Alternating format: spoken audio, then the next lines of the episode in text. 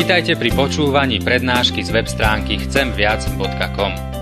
Portál chcemviac.com pre vás pripravilo slovenské evangelizačné stredisko. Nech vám táto prednáška poslúži na duchovný rast a múdru orientáciu v živote.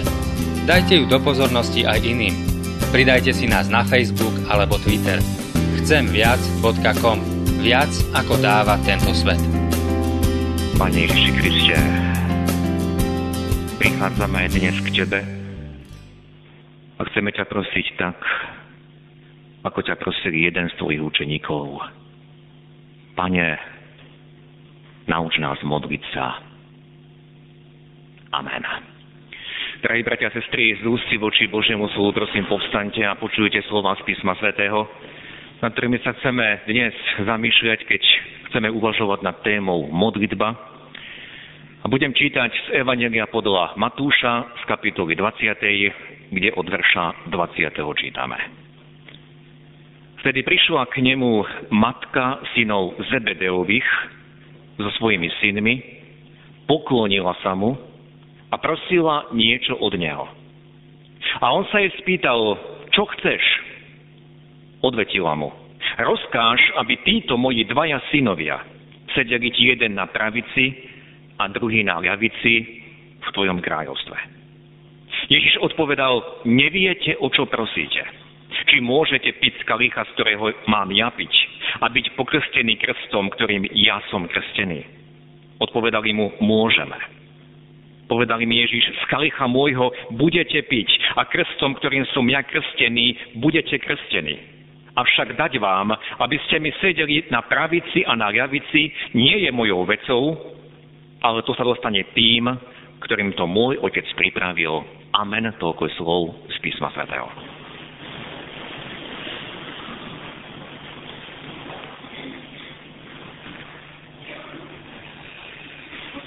Drahí bratia a sestry, v dnešnom evaníliu spred oltára sme počuli nádherný prísľub nášho pána, proste a dostanete, hľadajte a nájdete, klopte a bude vám otvorené. Náš pán tieto slova vyslovil ako pokračovanie svojho vyučovania o modlitbe. Keď raz učeníci prišli za ním a našli ho modliť sa, tak ho poprosili, pane, nauč nás modliť sa, ako ja naučil modliť sa svojich učeníkov. A pán Ježiš tejto ich prosbe vyhovel a naučil ich modlitbu, ktorú sa dnes modlia kresťania po celom svete. Modlitbu, ktorú nazývame modlitba pánova alebo Otče náš. Táto modlitba, bratia a sestry, je často až zneužívaná, lebo mnohí ju odriekajú možno ako jednu jedinú modlitbu, ako možno jediný spôsob nášho volania k Bohu.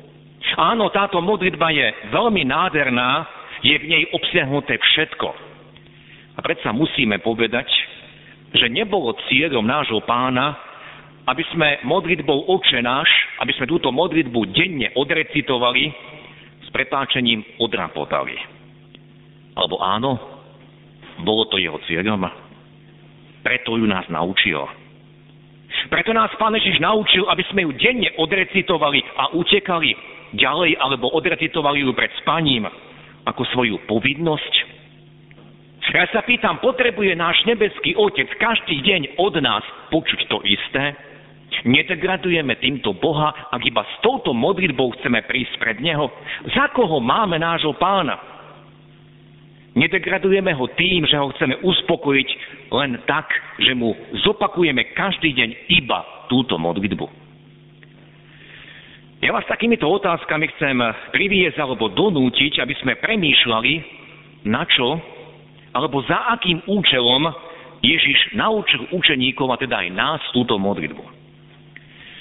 Ja zopakujem ešte raz príbeh, ktorý som už niekoľkokrát tu spomínal a hlboko sa vril do mojej pamäte, keď som pred niekoľkými rokmi naštevoval pacientov v nemocnici a jedna veľmi ťažko trpiaca žena tam bola, ja som ju povzbudzoval k modlitbám a povedal som jej, pán Boh vám rozumie, pán Boh vidí, čo všetko zažívate, buďte trpezlivá, modlite sa, on vás počuje.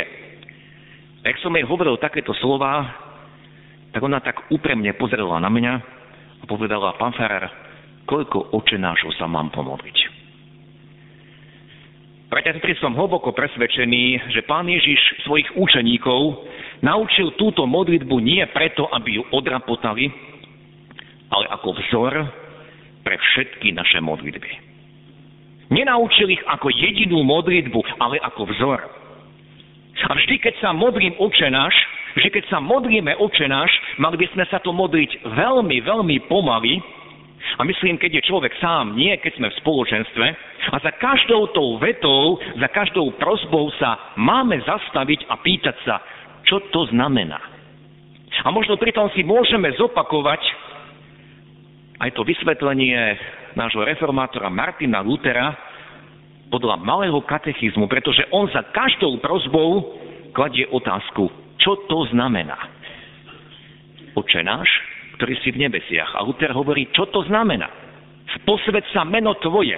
Rozumieme, o čo prosíme. Deje sa tak aj v mojom živote. Príď kráľovstvo Tvoje. Prosíme, aby to Božie kráľovstvo prichádzalo aj do nášho života, ako to Luther vysvetľuje v malom katechizme. Vždy by sme sa takto mali pomaly modliť túto modlitbu. Nie ju rýchlo odrapotať, ale vždy sa pýtať, čo to znamená? Pane, čo chceš zmeniť v mojom myslení, čo chceš zmeniť v mojom konaní? A tá zásadná otázka, keď sa kedykoľvek ideme modliť, tá zásadná otázka znie, chceme my Pánu Bohu niečo vysvetliť, čo Pán Boh má urobiť? Chceme ho presvedčiť, čo je pre nás to najlepšie? A zabúdame na to, že On nám dokonale rozumie, zabúdame na to, že On najlepšie vie, čo je pre nás to najlepšie. A preto za koho nášho Boha považujeme? Keď ho my často chceme presvedčiť, Pane Bože, daj mi to alebo ono, lebo toto nutne potrebujem. A opäť sa pýtam, nedegradovali sme Boha, keď takto k nemu pristupujeme? Viete, ja stále dookola musím prizvukovať a hovoriť pri našich modlitbách a prozbách. Nejde o to, aby sme my Pána Boha presvedčili, čo nám má dať, čo je potrebné, aby On urobil, pretože On to lepšie vie ako my sami. Veď On je dokonalý a On sa nepotrebuje meniť. Ale pri všetkých našich modlitbách a prozbách ide o to, aby sme sa my menili aby sa menili naše postoje, aby sa menilo naše zmýšľanie. Aby sme my poznali, čo je vôľa Božia, čo On chce. Toto je to najdôležitejšie. A takto, s takýmto postojom sa máme modliť aj tú modlitbu Oče náš, alebo každú inú modlitbu. Konečne, bratia a sestry, sa dostávame k tomu, čo sme počuli dnes ako kázňový text. Čítali sme udalosti, o ktorej hovoria evangelisti Matúš aj Marek. Podľa Evangelia Marka to boli tí dvaja učeníci, Jakub a Ján, synovia Zebedeovi, ktorí prišli za pánom Ježišom. Podľa Evangelia Matúša, čo sme my čítali, bola s nimi aj ich matka. Môžeme z toho vyvodiť všeličo. Pravdepodobne tí dvaja učeníci nemali toľko odvahy, aby túto prozbu predniesli Ježišovi, a možno to viac bolo želanie ich matky, ako to často býva, keď rodičia ešte vtedy, keď už, teda, alebo aj vtedy, keď už ich deti sú dospelé, tak stále ich do niečoho tlačia a prosia za nich a vybavujú za nich. Ja sa vždy pri takomto prípade pýtam, vaše dietky nie sú svojprávne? A s úsmevom takýmto ľuďom poviem, vaše dietky nemajú ústa, nevedia sami vysloviť, o čo prosia. Ale to nechajme bokom, čo bol hlavný motív, či to učeníci chceli, či skôr ich matka. Ale čo je dôležité, táto skupinka prišla za Ježišom s jednou prozbou. O niečo žiadali, o niečo pána prosili. Vlastne bola to modlitba.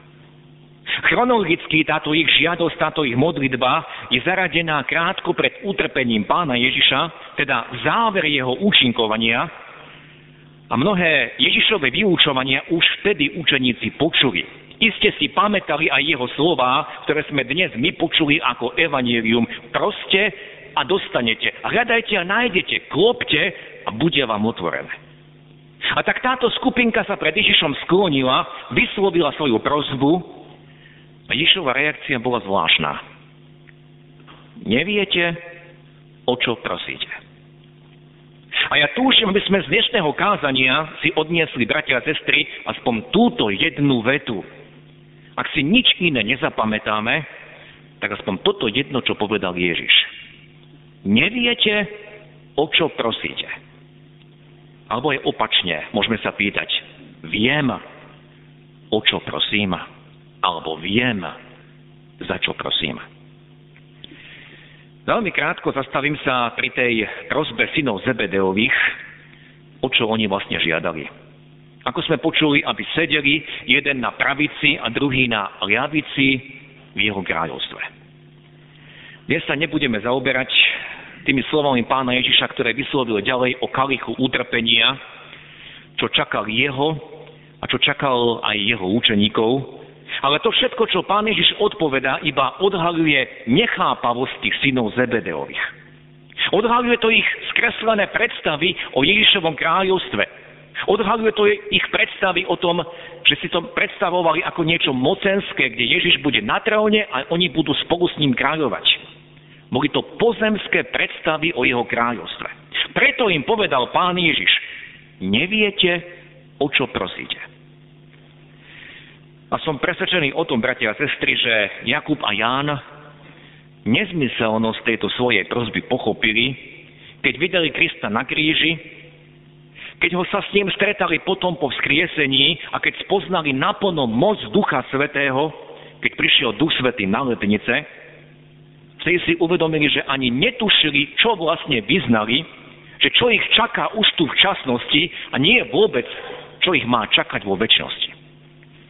Vôbec si neuvedomili to všetko, tú nádheru, o ktorej Ježiš hovoril o svojho kráľovstva a čo zapísal apoštol Pavol, že čo oko nevidelo, čo ucho nepočulo a čo nám na ľudský rozum ani nevstúpilo, to pán pripravil tým, ktorí ho milujú. A už rozumieme aspoň trochu, prečo Ježiš povedal tým dvom učeníkom, neviete, o čo prosíte.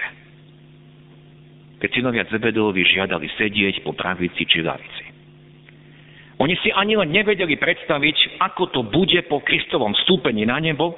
A zo skutkov apoštolov vieme, že práve Jakub, ten syn Zebedeov, sa stal prvým, ktorý z učeníkov odišiel k pánovi a bol sťatý kráľom Herodesom. Nebol vôbec prvým mučeníkom, tým bol Štefan, ale Jakub bol prvým mučeníkom z apoštolov. A zase Ján, ten ako posledný zo všetkých učeníkov odišiel z tejto časnosti k pánovi. Ako jediný odišiel prírodzenou smrťou, teda nie mučenickou, hoci aj on zažil vo svojom živote mnohé trápenie a mučenie. Teda aj z toho, čo sa dialo, už tu na tejto zemi vidíme, že oni nevedeli, o čo prosia. Ja dnes túto Ježišovú odpoveď na ich prozbu, neviete, o čo prosíte, ja, bratia a sestry, chcem túto Ježišovú odpoveď adresovať každému jednému z nás, a teda aj sebe. Vieme, keď o niečo prosíme, o čo prosíme. A skúsme sa zastaviť a pri každej našej modlitbe a prosbe si položme túto otázku. Vieme? Vôbec vieme, o čo prosíme. A chcem vám všetkým pomôcť pri tejto dnešnej základnej otázke ďalšími príkladami z písma alebo takými podotázkami. Vieme, že na počiatku pri prvom páde v raji sluboval Adam Eve, že ak ho poslúchnu, e, nie Adam, ale Satan Eve, že ak ho poslúchnu, otvoria sa vám oči a budete ako Boh. Budete vedieť, čo je dobro a zlo. My sa dnes musíme pýtať, stalo sa tak? Vedela Eva potom, čo je dobré a zlé? Vieme to dnes, čo je dobré a zlé? Vieme odlíšiť dobré od zlého? Ak by sme to vedeli, tento svet by vyzeral úplne inak. Neboli vo svete násilia, utrpenia, všetké tie hrôzy, ktorú vidíme okolo seba. My nevieme, čo je dobré a zlé. V tom sme ako deti, ktoré sa za niečím načahujú možno za nejakým ostrým predmetom a potom sa zlostia, že rodič mu to nedovolí, možno sa hodia o zem a kričia, ja chcem toto a neuvedomujú si, že im to môže ublížiť. Bratia a sestry, koľkokrát v tých našich prosbách a volaniach k Bohu práve toto platí. Vy neviete, o čo prosíte. A v liste Jakubovom čítame podobné slova z listu Jakuba, a to nebol ten Jakub, ten syn Zebedeo, ktorý napísal túto epištolu, bol to Jakub, brat pánov, teda pokrvný brat pána Ježiša. A v tomto liste Jakubovom čítame podobné otázky. Jakub sa pýta, odkiaľ sú medzi vami boje a odkiaľ zrážky? Či nie odtiaľ z vašich žiadostí, ktoré sú vo vašich údoch? Túžobne žiadate, ale nemáte. Nemáte preto, lebo neprosíte. A prosíte a nedostávate, lebo si zle prosíte, aby ste to premárnili na svoje žiadosti. A poštol Jakub hovorí to isté, vy neviete, čo prosíte a tak veľmi o to túžite. Vždy, keď za niečo prosíme, tak si položme túto otázku. Pane, nie je to len to, čo ja žiadam, len pre naplnenie tej mojej žiadosti? Skutočne je to dobré a správne pre mňa o to, čo ťa prosím? Alebo je to dobré aj pre moje deti? Je to dobré aj pre ostatných? Aby si nám dal, alebo im, ostatným dal o to, o čo ťa žiadame. Viete, keď Pán Ježiš vysel na kríži, tak vyslovil medzi iným aj jednu veľmi vážnu prozbu smerom k otcovi.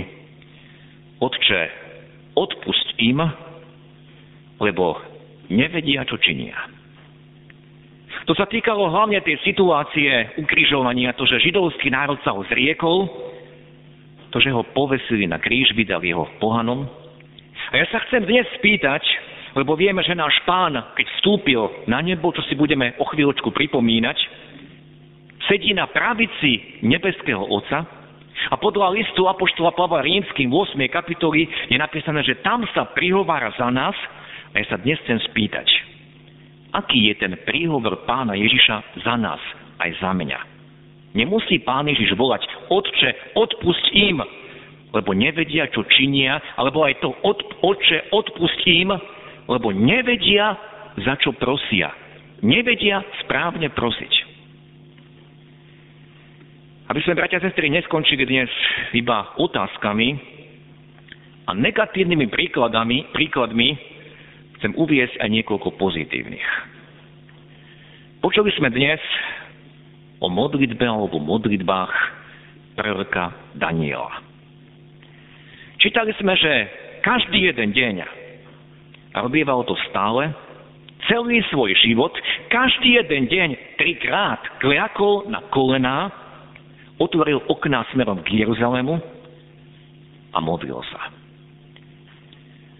Už ste si niekedy položili otázku, za čo sa asi Daniel modlil?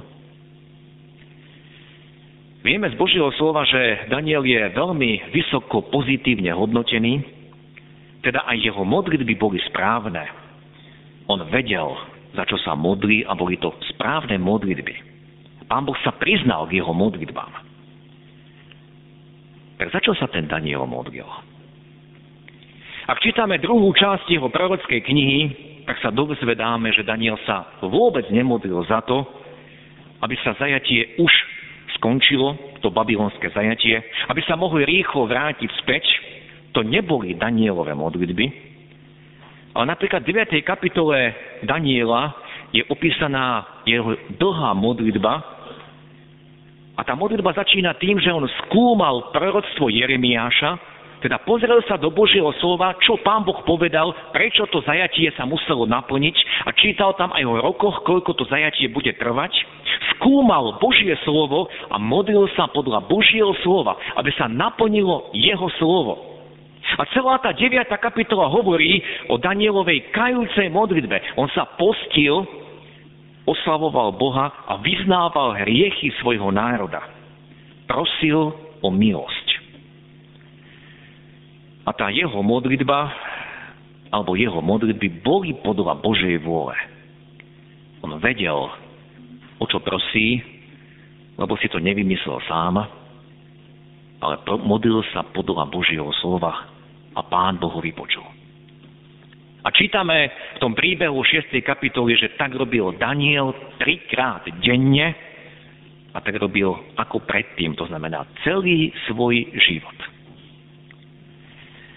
Na spoločenstve mládeže teraz preberáme postavu Mojžiša. Aj modlitby Mojžiša boli modlitby, ktoré voláme príhovorné, teda prihovaral sa nie za seba, ale za iných, za Izrael, a prosil, pane, ušetri svoj ľud, neznič, pretože Izrael toľkokrát reptal na púšti a pán Boh chcel zvyhľadiť ten národ a povedal Možišovi, z teba urobím veľký národ, ale Možišové prosby neboli sebecké. Áno, pane, ja som ten dobrý a dokonalý, ale prihovaral sa za ostatných. Tak čítame aj o Abrahámovi, že sa prihovaral za hriešnú Sodomu. Pane, ak tam nájdeš aspoň 50, 40, 30, 20, 10 spravodlivých, zahubíš celé to mesto? Podobne sa prihováral Job za svojich priateľov a oni mu v podstate ublížovali. Oni ho prišli síce povzbudiť, ale ešte viac mu jatrili jeho rany a Job sa prihovára za nich. Pozrieme do novej zmluvy na Apoštola Pavla, aké boli jeho volania, aké boli jeho prozby. A vieme, že Apoštol Pavol veľmi často sa modlil najmä vo väzení, aj z väzenia písal listy a tam vidíme, za čo Apoštol Pavol prosil. V liste Kolosenským v 4. kapitole čítame tieto slova Apoštola Pavla. Modlite sa aj za nás, aby nám Pán Boh otvoril dvere pre slovo, aby sme zvestovali tajomstvo Kristovo, aby sme zvestovali toto tajomstvo, pre ktoré som vo vezení, aby som ho zjavným učinil tak, ako som ho povinný zvestovať. Nikde v celej novej zmluve, či v skutkoch, či v listoch Apoštola, Pavol nepíše, aby sa veriaci modlili za to, aby som konečne z tohto väzenia bol vyslobodený. Ale za čo prosil Pavol? Tam, kde ma Boh postavil, aby som tam naplnil jeho vôľu. A hovorí potom spätne, že bola to Božia milosť, pretože tam vo väzení mohli väzni, strážnici a ostatní počuť evangelium. A napokon tá známa postava zo starej zmluvy Šalamún a jeho modlitba, keď Šalamún prosí o múdrosť. Prečo takto Šalamún prosil? Prečo prosil o múdre a poslušné srdce? Ak si to nájdete, tak zistíme, že prosil preto, aby mohol spravovať Boží ľud aby mohol naplniť Božiu vôľu. Neprosil len za seba sebecky, aby som ja vynikol ako kráľ, aby som ja zažiaril. Ale jeho modlitba bola pre službu. A preto sa páčila Bohu. Bratia, sestry, o čo prosíme, keď sa modlíme? Aké sú tie naše motívy? Vieme, za čo prosíme? Prosíme za spasenie našich bližných, lebo to je vôľa Božia. Písmo hovorí, Boh chce, aby všetci ľudia boli spasení a prišli k poznaniu pravdy. Alebo sa modlíme iba za to, aby sa mojim deťom darilo, aby boli zdraví. Modlíme sa, aby deň čo deň poznávali Krista a o ňom svedčili. Modlíme sa za to, čo je najpodstatnejšie, prečo sme tu na tejto zemi, aby sme prijímali Božiu lásku a rozdávali ju ďalej. Modlíme sa vôbec za misiu, za misionárov? Alebo sme upriami len sami na seba, my tu v našom zbore, možno v našom meste, to, čo nám treba, a točíme sa len sami okolo seba. A Ježiš možno aj nám hovorí, neviete, o čo prosíte. Aké sú naše prosby, naše modlitby? Aké sú naše motívy? o čo vôbec pána žiadame. Uvažujme nad tým, vždy, keď sa modlíme. Amen. Skloňme sa k modlitbe.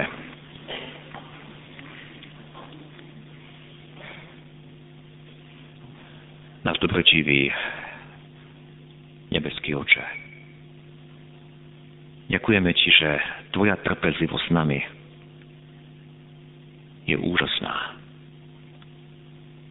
Ďakujeme ti, že ty počúvaš stále všetko, s čímkoľvek prichádzame.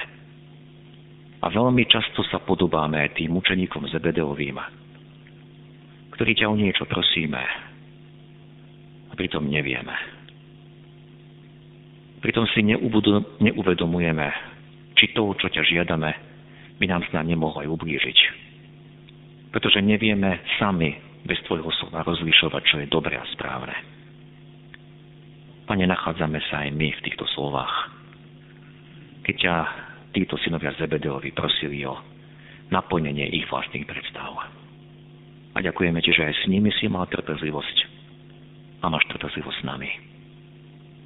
Ďakujeme Ti za tú modlitbu, ktorú si nám udozdal. Za modlitbu Oče ktorú si nám dal ako ten úžasný vzor. Nie, aby sme ju odrapotali, ale by sme sa pýtali pri každej tej prozbe a vete, čo to pre nás znamená. Aby sme hľadali, ako naše postoje, naše motívy, naše skutky sa majú meniť. A ďakujeme Ti, že Ty všetko o nás dobre vieš. Vieš aj to, čo potrebujeme. Vieš, čo nám bude zajtra chýbať a chceš nám to dať. A ďakujeme za tú úžasnú výsadu modlitby, že môžeme k Tebe prichádzať. Ale daj nám tú milosť, aby sme nie my diktovali, ale my sa pýtali. Pane, čo Ty chceš? Aby sme hľadali naplnenie Tvojej vôle. Aby sme sa prihovárali za naše rodiny, deti, vnúčata, za našich susedov, za ich spasenie. Aby to bolo prvoradé, lebo Ty si povedal, že keď budeme hľadať Teba a Tvoje kráľovstvo, všetko ostatné nám pridáš. Ďakujeme, že tento sľub Ty plníš, že si verný Boh. Ďakujeme za všetko, čo činíš pri nás. Pane, Nauč nás modliť sa, prosíme. Amen.